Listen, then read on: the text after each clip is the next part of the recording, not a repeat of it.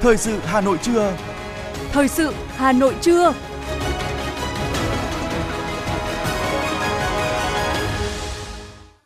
Kính chào quý vị và các bạn. Bây giờ là chương trình thời sự của Đài Phát thanh Truyền hình Hà Nội. Chương trình trưa nay thứ bảy, ngày mùng 1 tháng 4 có những nội dung chính sau đây.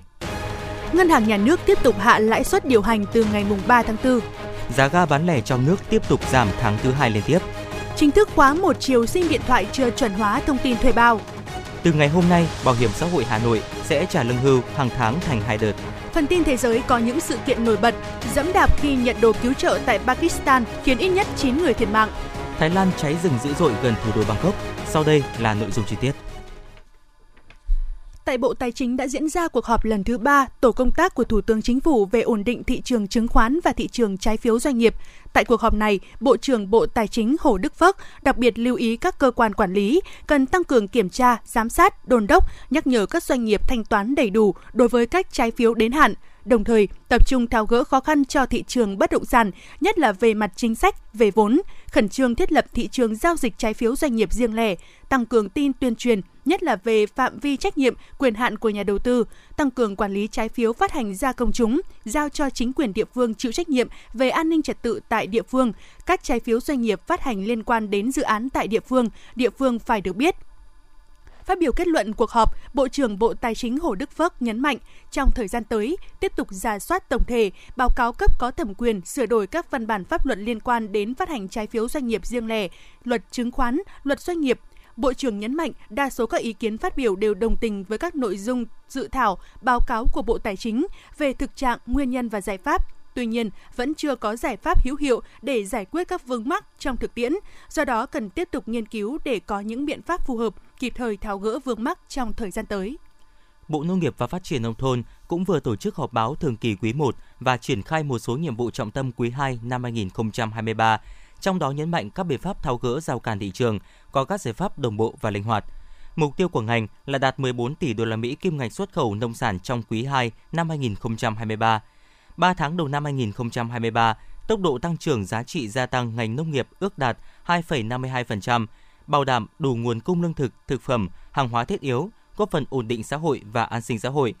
Kim ngạch xuất khẩu nông lâm thủy sản quý 1 ước đạt 11,19 tỷ đô la Mỹ, giảm 14,4% so với cùng kỳ năm trước. Tuy nhiên, vẫn có một số mặt hàng đạt giá trị xuất khẩu cao như gạo, nhóm rau quả, hạt điều, sữa và sản phẩm sữa đặc. Để thúc đẩy nông nghiệp tiếp tục phát triển, Bộ Nông nghiệp và Phát triển Nông thôn đặt mục tiêu tăng trưởng giá trị gia tăng toàn ngành trong quý 2 năm 2023 đạt từ 2,9% đến 3,0%. Tổng kim ngạch xuất khẩu nông lâm thủy sản đạt khoảng 14 tỷ đô la Mỹ. Để đạt được những mục tiêu đó, Thứ trưởng Phùng Đức Tiến nhấn mạnh phải coi đồng bộ, linh hoạt, sáng tạo các giải pháp và tiếp tục đổi mới, mở rộng tư duy, hành động nhanh, kết quả thật để khai thông thị trường là nhiệm vụ ưu tiên.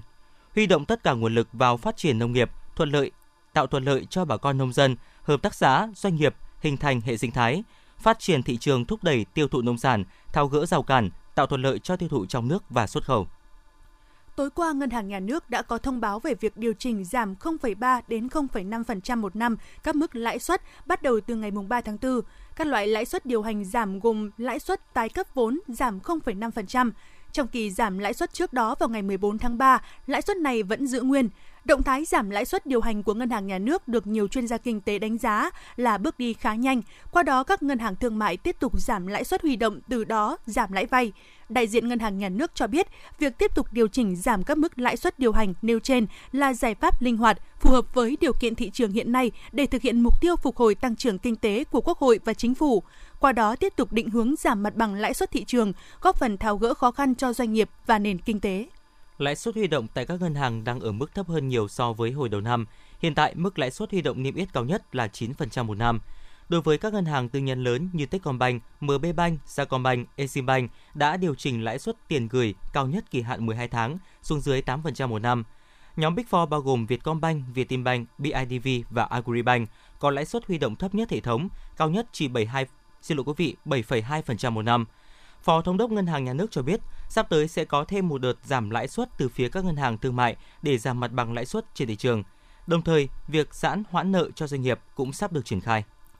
Theo quy định tại Nghị định 95 về kinh doanh xăng dầu, ngày 1 tháng 4 là ngày điều hành giá bán lẻ xăng dầu trong nước. Tuy nhiên, đại diện Bộ Công Thương cho biết do rơi vào ngày nghỉ nên kỳ điều hành giá mới sẽ được rời sang đầu tuần sau là ngày 3 tháng 4. Với diễn biến của giá dầu thế giới, nhiều ý kiến đưa ra dự báo tại kỳ điều hành tới đây, giá xăng dầu trong nước có thể tăng nhẹ, trong khi giá dầu diesel có thể đi ngang hoặc giảm nhẹ song mức thay đổi vẫn tùy thuộc vào giá dầu thế giới từ nay đến trước kỳ điều hành và việc chi dùng quỹ bình ổn giá.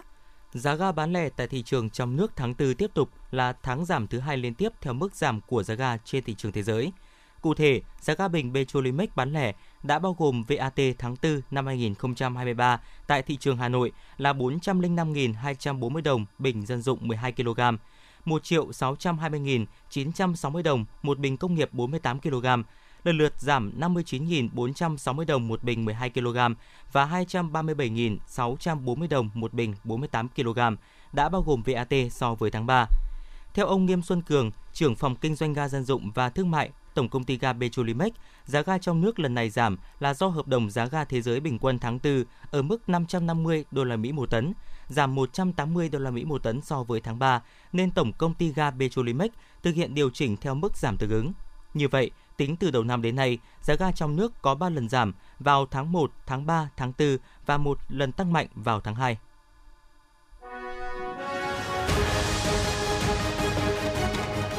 Thời sự Hà Nội, nhanh, chính xác, tương tác cao. Thời sự Hà Nội, nhanh, chính xác, tương tác cao.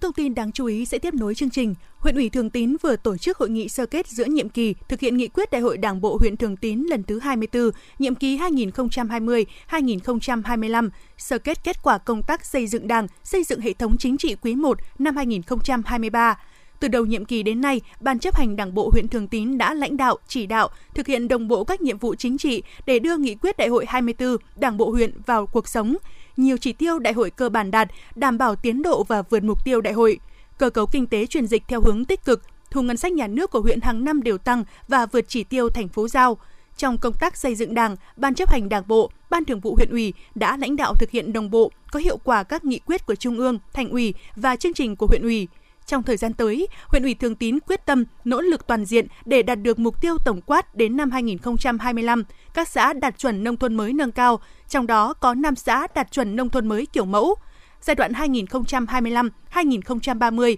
xây dựng kết cấu hạ tầng đồng bộ, hiện đại, phát triển kinh tế bền vững, phấn đấu trở thành quận của thủ đô Hà Nội. Chăm lo tốt hơn cho thương bệnh binh, người có công với cách mạng, Quỹ đền ơn đáp nghĩa quận Ba Đình đã vận động ủng hộ được gần 3 tỷ đồng. Năm 2022, quận Ba Đình đã vận động được hơn 2,9 tỷ đồng, đạt 263,8% kế hoạch. Công tác vận động ủng hộ quỹ đã nhận được sự chung tay góp sức của nhiều cơ quan, đơn vị, doanh nghiệp và cá nhân trên địa bàn. Việc quản lý sử dụng quỹ được bảo đảm, công khai, minh bạch, được người dân đồng tình ủng hộ và tích cực tham gia. Từ nguồn quỹ vận động trên, quận đã triển khai xây mới và sửa chữa nhà ở cho 9 gia đình chính sách, thay sổ tiết kiệm cho 374 gia đình chính sách, trợ cấp cho 64 thương bệnh binh nặng và 100 gia đình chính sách tiêu biểu trên địa bàn quận. Năm 2023, quận Ba Đình duy trì và giữ vững không phát sinh hộ gia đình chính sách nghèo, cận nghèo, phân đấu các gia đình chính sách có mức sống cao hơn mức sống trung bình của dân cư nơi cư trú. Quận và phường xây dựng và sửa chữa nhà ở cho gia đình chính sách, trợ cấp khó khăn, thay 200 sổ tiết kiệm cho thương binh, gia đình liệt sĩ có khó khăn về kinh tế. Các cấp ủy đảng, chính quyền, đoàn thể từ quận đến cơ sở tiếp tục nâng cao trách nhiệm trong công tác lãnh đạo, chỉ đạo, quản lý, sử dụng quỹ và công tác vận động nhân dân hưởng ứng phong trào đền ơn đáp nghĩa, thực hiện chủ trương, chính sách của Đảng, Nhà nước trong công tác chăm sóc thương binh, gia đình liệt sĩ và người có công với cách mạng. Thưa quý vị và các bạn, phong trào thi đua yêu nước trên địa bàn quận Tây Hồ đã bám sát nhiệm vụ chính trị trọng tâm của quận, tạo khí thế và cổ vũ quyết tâm thực hiện thắng lợi các nhiệm vụ chính trị, các chỉ tiêu phát triển kinh tế xã hội, đảm bảo an ninh quốc phòng, xây dựng quận ngày một phát triển. Thực hiện chủ đề kỳ cương, trách nhiệm, hành động, sáng tạo, phát triển là năm kỷ niệm 75 năm ngày Chủ tịch Hồ Chí Minh ra lời kêu gọi thi đua ái quốc với tinh thần thi đua là yêu nước. Phường Phú Thượng đã phát động cán bộ đảng viên và nhân dân tích cực tham gia các phong trào thi đua, đặc biệt là việc học tập và làm theo gương Bác, quyết tâm xây dựng phường đạt chuẩn văn minh đô thị, tạo tiền đề, thúc đẩy kinh tế xã hội của phường ngày một phát triển. Bà Đặng Thùy Linh, Phó Chủ tịch Ủy ban nhân dân phường Phú Thượng, quận Tây Hồ chia sẻ. Phường cũng ờ, tăng cường những cái hoạt động tuyên truyền thông tin về những truyền thống lịch sử của phường để cho cái thế hệ trẻ nắm được, hiểu được và tự hào về cái truyền thống anh hùng của phường thì từ đó là cũng không ngừng là ừ, ra sức học tập rồi là rèn luyện để tiếp tục duy trì giữ vững và phát huy cái truyền thống anh hùng đó thì trong thời kỳ đổi mới. Và sẽ khơi gợi được cái, cái tự trọng tự tin rồi là tinh thần của mỗi người dân và cái cái sự nêu gương của mỗi cán bộ đảng viên. Người ta đã có những cái ống hiến đấy khi mà nhìn thấy một cái tấm gương như thế thì cũng là cái để cho thế hệ trẻ cảm thấy rất là tự hào. Từ đấy là họ cũng sẽ hết sức cố gắng và phát huy được những cái truyền thống của làng cùng với phường Phú Thượng phong trào thi đua được triển khai rộng khắp ở các địa phương trên địa bàn quận Tây Hồ gắn với học tập và làm theo gương Bác qua đó đã tạo nên sự chuyển biến mạnh mẽ ở mỗi cán bộ, đảng viên, công chức, viên chức và nhân dân trên địa bàn quận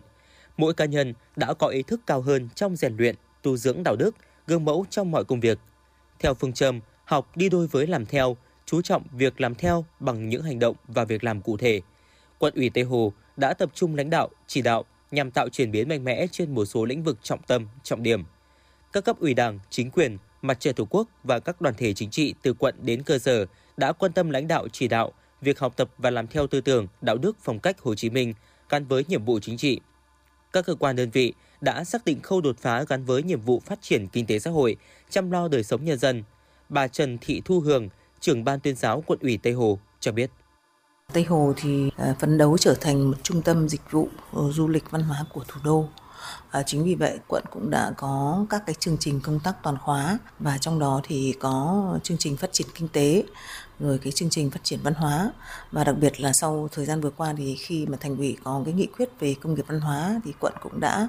à, có cái nghị quyết triển khai về ờ, công nghiệp văn hóa trên địa bàn và phát huy cái tiềm năng lợi thế của quận về những cái ờ, di tích lịch sử, những cái tiềm năng về du lịch, tiềm năng về văn hóa để thúc đẩy cái việc phát triển kinh tế trên địa bàn của quận. Năm 2023 có ý nghĩa đặc biệt quan trọng năm Bản Lề triển khai các chương trình công tác lớn, thực hiện nghị quyết Đại hội Đảng bộ quận Tây Hồ lần thứ 6 và triển khai kế hoạch phát triển kinh tế xã hội 5 năm 2021-2026. Quận Tây Hồ phấn đấu thực hiện tốt các chỉ tiêu thi đua với 6 nhóm nội dung cụ thể. Ông Nguyễn Đình Khuyến, Chủ tịch Ủy ban nhân dân quận Tây Hồ cho biết. Trong năm 2023 này cũng là một năm hết sức quan trọng. Chúng tôi với mục tiêu là để phát triển quận Tây Hồ là một trong những trung tâm dịch vụ du lịch văn hóa của thủ đô. Vừa qua thì thành phố cũng đã định hướng, đã chỉ đạo và đã tiến tới để giao cho quận Tây Hồ quản lý Hồ Tây. Đây là những cái điều kiện để chúng tôi thực hiện cái chương trình 02 về phát triển kinh tế, du lịch Hồ Tây và vùng phụ cận để thực hiện có hiệu quả các cái chỉ tiêu kinh tế xã hội cũng như thực hiện các cái lĩnh vực về xây dựng hạ tầng kỹ thuật, hạ tầng xã hội và từng bước để khắc phục những cái tồn tại trong hàng chục năm qua. Với cách làm mới và sáng tạo, cán bộ và nhân dân quận Tây Hồ quyết tâm xây dựng quận ngày một giàu đẹp, văn minh và hiện đại. Tiếp tục là phần tin, từ ngày hôm nay Bảo hiểm xã hội Hà Nội sẽ trả lương hưu hàng tháng thành hai đợt để người mới có quyết định nghỉ hưu được chi trả chế độ ngay. Cụ thể vào đợt 1, Bảo hiểm xã hội Hà Nội lập danh sách chi trả cho người hưởng lương hưu, trợ cấp bảo hiểm xã hội hàng tháng và các trường hợp đã được ban hành quyết định hưởng lương hưu mới. Còn đợt 2, Bảo hiểm xã hội Hà Nội lập danh sách chi trả lương hưu, trợ cấp bổ sung những trường hợp có quyết định hưởng lương hưu mới hoặc tiếp nhận hồ sơ chuyển đến từ Bảo hiểm xã hội tỉnh khác, Bảo hiểm xã hội Bộ Quốc phòng, Công an Nhân dân. Các trường hợp này chuyển đến từ ngày 28 hàng tháng đến hết giờ hành chính ngày làm việc cuối cùng của tháng đó. Theo ban tổ chức, lễ hội Chùa Thầy năm 2023, mùa lễ hội Chùa Thầy năm nay diễn ra từ ngày 25 đến ngày 27 tháng 4, tức mùng 5 đến mùng 7 tháng 3 âm lịch. Trong thời gian này sẽ có nhiều hoạt động trình diễn di sản văn hóa phi vật thể nhằm tôn vinh, quảng bá các giá trị di sản văn hóa địa phương và nhiều tỉnh thành phố trên cả nước – Cụ thể, tại khu vực Thủy Đình và các khung giờ cố định sẽ diễn ra các chương trình văn hóa văn nghệ truyền thống với nghệ thuật múa rối nước, cồng chiêng, hát quan họ và đặc biệt là di sản hát rồ vừa được ghi danh vào danh mục di sản văn hóa phi vật thể quốc gia, phục vụ du khách về tham quan và chiêm bái. Việc này nhằm giới thiệu tới công chúng những giá trị văn hóa độc đáo của vùng đất xứ đoài, bên cạnh di tích quốc gia đặc biệt chùa Thầy và các bảo vật quốc gia, bộ tượng, di đà tam tôn. Lễ hội chùa Thầy hàng năm thu hút hàng vạn thập khách, khách thập phương về chảy hội. Đến giờ công tác chuẩn bị cho lễ hội đã cơ bản hoàn tất, đặc biệt chú trọng phát huy giá trị di tích gắn với khu du lịch Tuần Châu, Đỉnh So, tạo thành chuỗi điểm đến hấp dẫn. Mục tiêu để giảm chi phí đầu tư quản lý, thành phố cần có cơ chế để kêu gọi đầu tư, khuyến khích các tổ chức cá nhân tham gia phát triển hệ thống công viên theo quy hoạch. Đây cũng là một trong những nội dung được đưa ra tại cuộc họp giao ban quý 1 của Thường trực Thành ủy, Hội đồng nhân dân, Ủy ban nhân dân thành phố Hà Nội ngày 31 tháng 3 xã hội hóa công viên đang là chủ trương của Hà Nội. Theo kế hoạch, năm 2023, thành phố sẽ nâng cấp 45 công viên hiện có và đầu tư xây dựng 9 công viên mới, trong đó 9 công viên mới là xã hội hóa. Tuy nhiên, một số công viên vẫn đang vướng khó khăn trong công tác giải phóng mặt bằng như công viên khu đô thị Tây Nam Hà Nội hay công viên Chu Văn An đều vướng mắc về việc phải di rời số mộ rất lớn thành phố cũng có chủ trương kêu gọi xã hội hóa với những công viên chuyên đề thuộc nhóm công viên có nhiều khu vui chơi giải trí phong phú đa dạng như thể thao kết hợp văn hóa, vui chơi giải trí để phục vụ nhân dân. Bên cạnh những quyết tâm tháo gỡ khó khăn vướng mắc cho các dự án xã hội hóa, Hà Nội cũng đề xuất nếu chủ đầu tư chậm triển khai sẽ xem xét thu hồi và giao nhà đầu tư khác thực hiện dự án hoặc chuyển sang đầu tư công. Thông tin tại hội nghị sơ kết 3 tháng vận hành khu phố ẩm thực đêm kết hợp đi bộ đảo Ngọc ngũ xã, mỗi dịp cuối tuần từ 18 giờ thứ sáu đến 24 giờ chủ nhật, khu phố thu hút khoảng 3.000 lượt khách tham quan và trải nghiệm.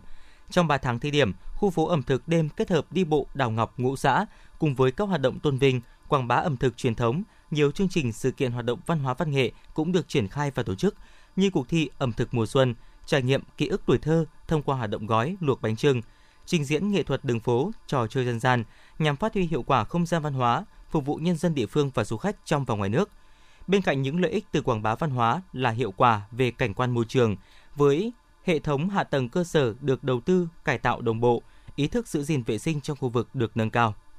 Ủy ban nhân dân thành phố thành lập hai đoàn liên ngành kiểm tra công tác quản lý nhà nước và việc chấp hành thực hiện các quy định của pháp luật về an toàn vệ sinh lao động, phòng chống cháy nổ tại 40 đơn vị doanh nghiệp, công trình xây dựng trên địa bàn thành phố. Đây là nội dung quyết định số 1794 của Ủy ban nhân dân thành phố Hà Nội về thành lập đoàn kiểm tra thực hiện các quy định của pháp luật về công tác an toàn vệ sinh lao động, phòng chống cháy nổ Thời kỳ kiểm tra từ tháng 1 năm 2022 đến thời điểm kiểm tra, các đoàn có nhiệm vụ kiểm tra, kết luận việc chấp hành các quy định của pháp luật về an toàn, vệ sinh lao động, phòng chống cháy nổ của doanh nghiệp, công trình xây dựng, xử lý vi phạm và kiến nghị sửa đổi, bãi bỏ những văn bản trái quy định của pháp luật nếu có. Các đơn vị được kiểm tra có trách nhiệm báo cáo bằng văn bản và cung cấp các hồ sơ, tài liệu, thông tin theo yêu cầu của đoàn kiểm tra, chịu trách nhiệm về tính chính xác của thông tin, tài liệu cung cấp. Tòa án Nhân dân thành phố Hà Nội vừa quyết định ngày 17 tháng 4 tới sẽ mở phiên tòa xét xử sơ thẩm nguyên giám đốc Bệnh viện Tim Hà Nội Nguyễn Quang Tuấn và 11 đồng phạm về những sai phạm trong đấu thầu gây thiệt hại hàng chục tỷ đồng cho nhà nước. Để chuẩn bị cho phiên tòa, hội đồng xét xử đã triệu tập nguyên đơn dân sự là Bệnh viện Tim Hà Nội và các bên nhiệm có nghĩa vụ quyền lợi liên quan, bao gồm công ty cổ phần đầu tư định giá AIC Việt Nam. Hơn 10 luật sư tham gia bào chữa cho các bị cáo, trong đó riêng bị cáo Nguyễn Quang Tuấn có hai luật sư bào chữa. Trong vụ án lần này, Viện Kiểm sát Nhân dân tối cao đã truy tố 12 bị cáo về tội vi phạm quy định về đấu thầu gây hậu quả nghiêm trọng theo quy định tại Điều 222 khoản 3 Bộ Luật Hình sự. Dự kiến phiên tòa diễn ra trong 5 ngày.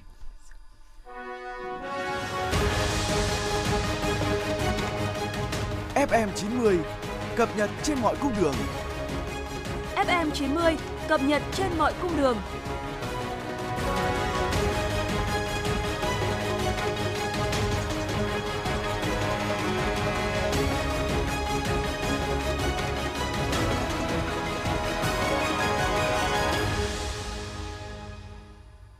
Mời quý vị và các bạn nghe tiếp phần tin. Bộ Giáo dục và Đào tạo vừa ban hành kế hoạch triển khai công tác tuyển sinh đại học, tuyển sinh cao đẳng ngành giáo dục mầm non năm 2023. Theo đó, thí sinh chính thức đăng ký điều chỉnh nguyện vọng không giới hạn số lần trong thời gian quy định từ ngày mùng 10 đến ngày 30 tháng 7. ngày 25 tháng 7, Bộ Giáo dục và Đào tạo sẽ công bố ngưỡng đảm bảo chất lượng đầu vào khối ngành đào tạo giáo viên, khối ngành sức khỏe có cấp chứng chỉ hành nghề. Từ ngày 31 tháng 7 đến 17 giờ ngày 6 tháng 8, thí sinh nộp lệ phí xét tuyển trực tuyến. Từ ngày 12 đến ngày 20 tháng 8, hệ thống tuyển sinh của Bộ Giáo dục và Đào tạo cũng như các nhóm miền Nam, miền Bắc tiến hành lọc ảo. Kết quả trúng tuyển đợt 1 công bố trước 17 giờ ngày 22 tháng 8. Thí sinh xác nhận nhập học trực tuyến trước 17 giờ ngày 6 tháng 9. Mặc dù còn gần một tháng nữa mới đến dịp nghỉ lễ 30 tháng 4, mùng 1 tháng 5, nhưng các kênh bán vé máy bay trực tuyến của các hãng hàng không nội địa Vietnam Airlines, Vietjet, Bamboo Airways tới các địa điểm du lịch như Nha Trang, Phú Quốc, Đà Nẵng, Phú Yên chỉ còn ít vé và đang cạn dần. Vé phổ thông còn giá cao hoặc chỉ còn vé hạng thương gia. Kỳ nghỉ lễ 30 tháng 4, mùng 1 tháng 5 năm nay kéo dài 5 ngày nên nhu cầu đi du lịch về quê thăm thân của người dân tăng cao, dẫn đến tình trạng khan hiếm vé máy bay nếu không đặt chỗ nhanh hoặc phải chấp nhận mua vé giá cao. Càng sát ngày nghỉ lễ, giá sẽ càng cao, thậm chí vượt ngưỡng kỷ lục. Nhằm phục vụ nhu cầu đi lại của hành khách tăng cao dịp nghỉ lễ 30 tháng 4, mùng 1 tháng 5, các hãng hàng không đã thông báo dự kiến cung ứng thêm chỗ và chuyến bay trong 7 ngày, từ ngày 28 tháng 4 đến ngày 4 tháng 5 nếu được Cục Hàng không Việt Nam chấp thuận. Theo Bộ Thông tin và Truyền thông, ước tính khoảng 1,5 triệu thuê bao chưa chuẩn hóa thông tin và bị khóa một chiều ngày 1 tháng 4. Hôm nay, ngày 1 tháng 4 là ngày đầu tiên triển khai khóa SIM điện thoại một chiều đối với những thuê bao chưa thực hiện việc chuẩn hóa thông tin thuê bao. Các điểm giao dịch của các nhà mạng vẫn hoạt động bình thường vào hai ngày cuối tuần. Vì thế, nếu bị khóa một chiều, người dùng vẫn có thể bổ sung thông tin. Sau ngày 15 tháng 4, nếu thuê bao vẫn không thực hiện chuẩn hóa thông tin, sẽ khóa điện thoại hai chiều. Sau ngày 15 tháng 5 sẽ thu hồi SIM. Bên cạnh việc đề nghị các thuê bao có thông tin khai báo sai cần nhanh chóng đi chuẩn hóa, Cục Viễn thông cũng khuyến cáo người dân cảnh giác trước tình trạng nhiều đối tượng lợi dụng thông báo về chuẩn hóa thông tin thuê bao để lừa đảo. Thưa quý vị, nghiên cứu khoa học là một trong những hoạt động quan trọng nhất của sinh viên các trường đại học cao đẳng. Hiện nay, sức hút của hoạt động nghiên cứu khoa học ngày một tăng khi nhiều bạn trẻ có niềm đam mê với nghiên cứu khoa học đã thực sự tìm thấy môi trường sáng tạo lý tưởng để thỏa mãn nghiên cứu dưới sự hỗ trợ quan tâm chung sức của nhà trường và các câu lạc bộ nghiên cứu khoa học. Nguyễn Bá Khải, sinh viên năm tư, Học viện Báo chí và Tuyên truyền, chủ nhiệm đề tài nghiên cứu khoa học, vai trò của sinh viên báo chí truyền thông trong bảo vệ nền tảng tư tưởng của Đảng, đấu tranh phản bác các quan điểm sai trái thù địch trên không gian mạng hiện nay đã đạt loại xuất sắc trong hoạt động nghiên cứu khoa học cấp trường. Đây không phải lần đầu tiên chàng trai này đạt giải trong các cuộc thi nghiên cứu khoa học. Ngay từ khi còn là học sinh trung học phổ thông, Bá Khải đã được các thầy cô giáo chuyển ngọn lửa đam mê với nghiên cứu khoa học. Ngay từ đầu, nhóm chúng mình khi nghiên cứu đã đặt luôn mục tiêu là đề tài phải đạt lại xuất sắc thì cái mục tiêu lớn được đề ra thì chúng ta mới có cái động lực may mắn hơn là ờ, đề tài nghiên cứu khoa học của chúng mình vừa qua thì sau khi mà được uh, khen thưởng uh, loại xuất sắc của học viện báo chí và tuyên truyền thì cũng đã vinh dự là một trong hai đề tài được uh, ban giám đốc học viện lựa chọn để dự thi cuộc thi của bộ giáo dục và đào tạo uh, vào tháng 6 này. Mình cũng vẫn đang trong quá trình thời gian là tiếp tục hoàn thiện uh, chỉnh sửa để có thể có một cái sản phẩm tốt nhất chỉnh chu nhất để dự thi uh, cuộc thi cấp bộ. Thì uh, đây cũng tiếp tục là cái quá trình nối dài của cái chặng hành trình nghiên cứu khoa học khi nhắc tới nghiên cứu khoa học, rất nhiều bạn sinh viên nghĩ rằng nghiên cứu khoa học là một điều gì đó rất học thuật và xa vời. Tuy nhiên, mỗi kết quả nghiên cứu khoa học là bước đầu quan trọng để áp dụng vào thực tế xã hội. Hoạt động nghiên cứu khoa học dù ở bất cứ lĩnh vực, khoa học tự nhiên hay khoa học xã hội, đích đến cuối cùng vẫn luôn là tính thực tiễn trong mỗi đề tài. Từng bước hoàn thiện và đi sâu vào cuộc sống đời thường là kết quả thuyết phục nhất, đem lại hiệu quả tích cực và phát huy tốt vai trò của hoạt động nghiên cứu khoa học bạn Nguyễn Thị Nga, sinh viên năm tư chuyên ngành công nghệ kỹ thuật điện điện tử, trường Đại học Công nghiệp Hà Nội, đã đạt loại giỏi đề tài nghiên cứu khoa học cấp trường, ứng dụng công nghệ IoT, xây dựng bộ điều khiển trung tâm Home Gateway để điều khiển các thiết bị thông minh trong nhà. Ngài hy vọng đề tài nghiên cứu khoa học của mình có thể ứng dụng nhiều hơn trong cuộc sống. Mình thông qua cái công nghệ là công nghệ IoT xây dựng bộ điều khiển trung tâm Home Gateway điều khiển các thiết bị thông minh trong ngôi nhà. Với cái đề tài này mình có thể thiết kế một cái sản phẩm thông minh và nó ứng dụng được rất là thiết thực vào trong đời sống như là ở trong các hộ gia đình ý, mọi người có thể uh, ứng dụng vào việc điều khiển các thiết bị trong nhà như quạt, tivi, điều hòa các thứ. Bên cạnh đó thì nó còn có thể tiết kiệm điện cho mình cũng như là linh hoạt khi mà bạn ở xa thì bạn có thể điều khiển các thiết bị ở nhà mình cũng quan tâm đến cái việc mà cái giá thành sản phẩm phải thấp để phù hợp được với cái người sử dụng. Ở đây mình hướng tới người sử dụng là người lao động có mức thu nhập ở mức trung bình đến mức khá. Những năm gần đây, hoạt động nghiên cứu khoa học trong sinh viên ngày càng chú trọng phát triển cả về số lượng và chất lượng. Nhiều trường đại học cao đẳng đã có hoạt động hỗ trợ và thúc đẩy tinh thần nghiên cứu khoa học trong sinh viên, như thành lập các câu lạc bộ nghiên cứu khoa học, tổ chức các cuộc thi diễn đàn tọa đàm dành cho giảng viên, sinh viên và doanh nghiệp. Qua đó, sinh viên được thỏa sức sáng tạo, góp phần ứng dụng các kết quả nghiên cứu khoa học công nghệ vào sản xuất và đời sống. Thạc sĩ giảng viên Bùi Thị Khánh Hòa, Trường Đại học Công nghiệp Hà Nội, người có nhiều năm kinh nghiệm hướng dẫn các đề tài nghiên cứu khoa học, cho biết. Ừ, những cái năm gần đây thì các bạn ấy càng ngày càng đi sâu vào những cái đề tài mà mang tính ứng dụng ấy và cũng có nhiều đề tài đã được áp dụng ra thực tế thì đấy cũng là những cái hướng mà giáo viên rất là khuyến khích các bạn ấy hàng năm khoa nhận được khoảng trên dưới 60 cái đề tài nghiên cứu khoa học từ các bạn sinh viên và mỗi cái đề tài thì đều thể hiện được các cái kiến thức mà bạn học tập tại nhà trường đồng thời cũng là những cái thế mạnh của từng nhóm sinh viên cái việc nghiên cứu khoa học cũng gia tăng nhiều cũng như là sự đa dạng trong nghiên cứu khoa học của các bạn cũng đã hỗ trợ được bạn lý uh, trong các cái ờ, đạt được cái thành tích tốt trong học tập uh, và trao dồi được kinh nghiệm uh, cho giúp các bạn lý cho công việc sau này. Trẻ hóa đối tượng tham gia hoạt động nghiên cứu khoa học là một trong những thành công của câu lạc bộ sinh viên nghiên cứu trường Đại học Kinh tế Quốc dân. Nếu như nhiều năm trước, đối tượng tham gia nghiên cứu chủ yếu là các bạn sinh viên năm 3, năm 4, nhưng vài năm trở lại đây, các bạn sinh viên năm nhất, năm 2 cũng xác định và tiến hành thực hiện một số hoạt động nghiên cứu. Bạn Nguyễn Thanh Huyền, chủ nhiệm câu lạc bộ sinh viên nghiên cứu, chia sẻ. Thì mình thấy là những cái hoạt động do câu lạc bộ sinh viên khoa nghiên cứu khoa học tổ chức được các bạn sinh viên khá là hưởng ứng một cách rất là tự giác luôn. Một hình ảnh rất là quen thuộc sau khi mỗi một cái sự kiện về nghiên cứu khoa học của câu lạc bộ kết thúc. Đấy là các bạn bao giờ cũng thế vây quanh giảng viên diễn giả và để hỏi tiếp là thầy ơi về cái chỗ này thì như thế nào? Cái bài của em đang như này thì ra làm sao? Và theo mình đấy là một hình ảnh rất đẹp bởi vì là thực sự các bạn sẽ rất hiếm được một hoạt động nào mà các bạn thực sự đã đến đông đủ mà lại còn quan tâm sâu sắc như thế. Ờ, những đề tài tham gia nghiên cứu khoa học cấp trường luôn luôn chỉ có tăng. Ví dụ như là cho đến năm 2022 vừa rồi thì tỷ lệ sinh viên tham gia nghiên cứu khoa học trên tổng số sinh viên của nhà trường đã lên đến 14,9%. Còn so với trước đó là năm 2017 thì là chỉ khoảng 7,16% thôi. Những thay đổi tích cực trong hoạt động nghiên cứu khoa học của sinh viên sẽ tiếp tục phát triển song hành với sự quan tâm và hỗ trợ từ nhà trường, giảng viên và các câu lạc bộ nghiên cứu khoa học trong các trường đại học. Nghiên cứu khoa học luôn là cái nôi phát triển nguồn nhân lực chất lượng cao cho xã hội và là sân chơi uy tín, góp phần phát hiện, bồi dưỡng những ý tưởng, giải pháp sáng tạo, đóng góp giải quyết các vấn đề thực tiễn và phục vụ cộng đồng.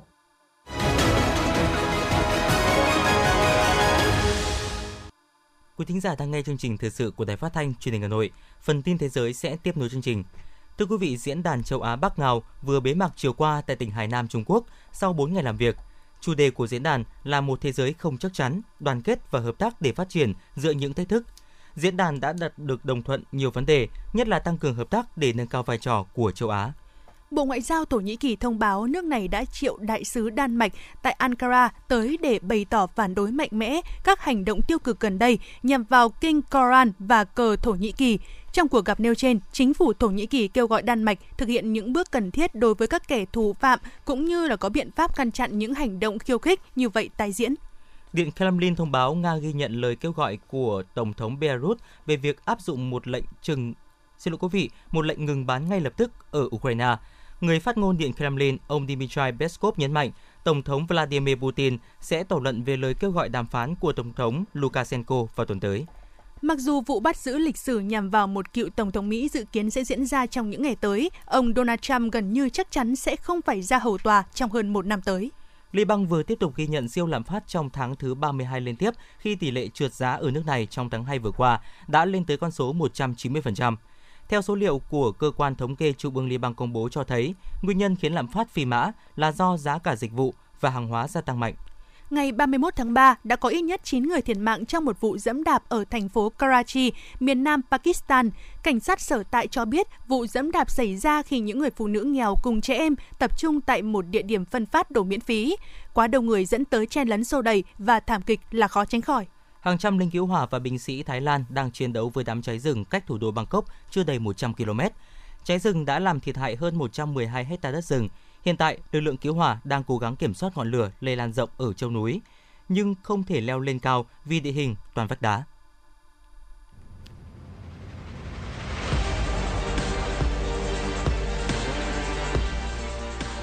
Bản tin thể thao Bản tin thể thao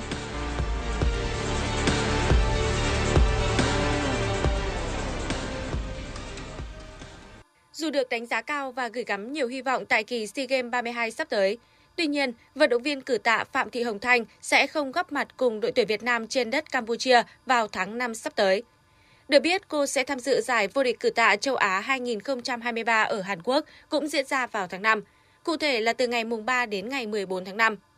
Theo thông báo từ ban tổ chức, giải vô địch cử tạ châu Á 2023 nằm trong hệ thống tính điểm trao suất Olympic Paris 2024. Nếu giành được tấm huy chương vàng, Hồng Thanh chắc chắn sẽ có mặt tại Pháp vào năm sau và có cơ hội mang về huy chương lịch sử. Hiện tại, Hồng Thanh cùng đội tuyển Việt Nam đang tập huấn chuyên môn dài ngày tại thành phố Nam Ninh, Trung Quốc. Đến cuối tháng 4, toàn đội sẽ trở về Việt Nam và tiếp tục lên đường thi đấu theo nhiệm vụ được phân công là SEA Games 32 hoặc vô địch châu Á. Ở SEA Games 32, môn cử tạ sẽ có 14 nội dung thi đấu tương ứng với 7 hạng cân nam và 7 hạng cân nữ. Theo Trung tâm Dự báo Khí tượng Thủy văn Quốc gia, hôm nay Bắc Bộ sáng và đêm có mưa nhỏ, trời lạnh, Tây Nguyên và Nam Bộ chiều tối và đêm mưa rào và rông vài nơi, ngày nắng, có nơi nắng nóng. Dự báo thời tiết thủ đô Hà Nội nhiều mây, sáng và đêm có mưa nhỏ, mưa phùn và sương mù, gió nhẹ, sáng sớm và đêm trời lạnh, nhiệt độ thấp nhất từ 21 đến 23 độ, nhiệt độ cao nhất từ 23 đến 25 độ. Quý vị và các bạn vừa nghe chương trình thời sự của Đài Phát thanh Truyền hình Hà Nội, chỉ đạo nội dung Nguyễn Kim Khiêm, chỉ đạo sản xuất Nguyễn Tiến Dũng, tổ chức sản xuất Trà My, chương trình do biên tập viên Thủy Chi, phát thanh viên Quang Minh Thúy Hằng cùng kỹ thuật viên Quang Học thực hiện. Thân mến chào tạm biệt.